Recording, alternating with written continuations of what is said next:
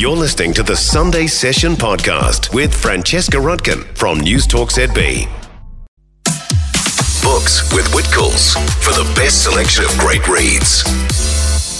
Right, if you're after some book recommendations, Joan McKenzie is with us now. Good morning. Hello.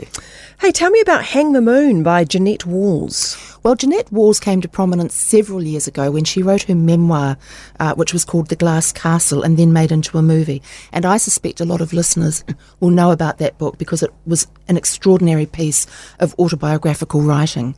This new one is a novel, although to some degree it's informed by her upbringing. It's set in the 1920s Prohibition era in the state of Virginia, um, and her father is a man of enormous influence in the area. They call him the Duke and he has both political and financial influence in the region. And he's really a man to be reckoned with. And by the time the book starts, he's on to his third wife. And the daughter, right, the daughter of the family, Sallie Kincaid, has an accident which means that her father banishes her from the family home and she's not allowed back for nine years. And when she comes back, he's on to his fourth wife, and things have changed a bit. And when he dies, she discovers that the inheritance has gone to her stepbrother, not to her, but she's desperate to make a name for herself in the family business, and the family business is bootlegging which is why at the beginning I said uh, this is informed to some degree by her own upbringing because her father was for some time a bootlegger.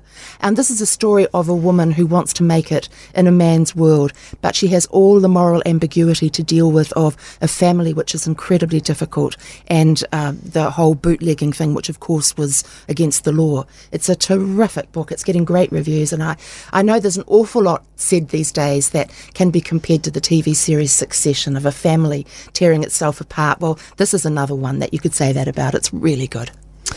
The Covenant of Water by Abraham Verghese. Can I just say that this is, without question, the best book I have read for a long time. Ooh. It is outstanding. And I finished the whole 750 pages and I didn't want it to end. It is wonderful. He made his mark many years ago when he wrote a book called Cutting for Stone. Which gives me goosebumps just thinking, thinking about it about now. It, yeah, and he is an extraordinary writer. This is set in India and it spans from 1900 through to 1977 and it begins with a young 12 year old girl who's grieving the death of her father and she's bundled off and put in a boat and sent up the river knowing that she will never see her family home again to be married to a 40 year old guy. Uh, and uh, that is not as bad as it sounds, actually. I'm going to say right now that that works out okay. It's set in southern India, and the thing about her family and the generations which come after her is that in every generation somebody dies by drowning.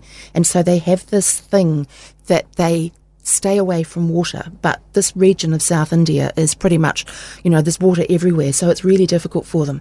And there's a parallel story about a young Scottish doctor um, who moves from Scotland to India to get away from something awful that's happened. His name's Digby, and he has a terrible accident in India which changes his fortunes forever. And he ends up establishing a hospital to look after lepers. And somehow the story of our young 12 year old who becomes the matriarch in her family and this Scottish doctor merge, and it is wonderful.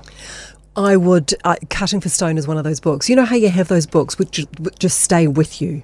Yes, forever. forever. You know, it, it is one of those books. This is another one, so and, and you'll absolutely. and you'll remember from that that this author Abraham Verghese, he is a uh, medical doctor. In mm. fact, he works. I don't know why he doesn't just write full time, but he works at Stanford Medical um, University, and uh, the medical descriptions in this book, the the way that he talks about medical procedures and what the doctors do, it is just captivating. Oh, fantastic! So pleased he found the time to write 750 pages, pages for us. he much appreciated.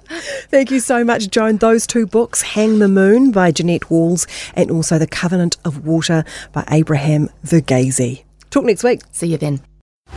For more from the Sunday session with Francesca Rudkin, listen live to News Talk ZB from 9 a.m. Sunday or follow the podcast on iHeartRadio.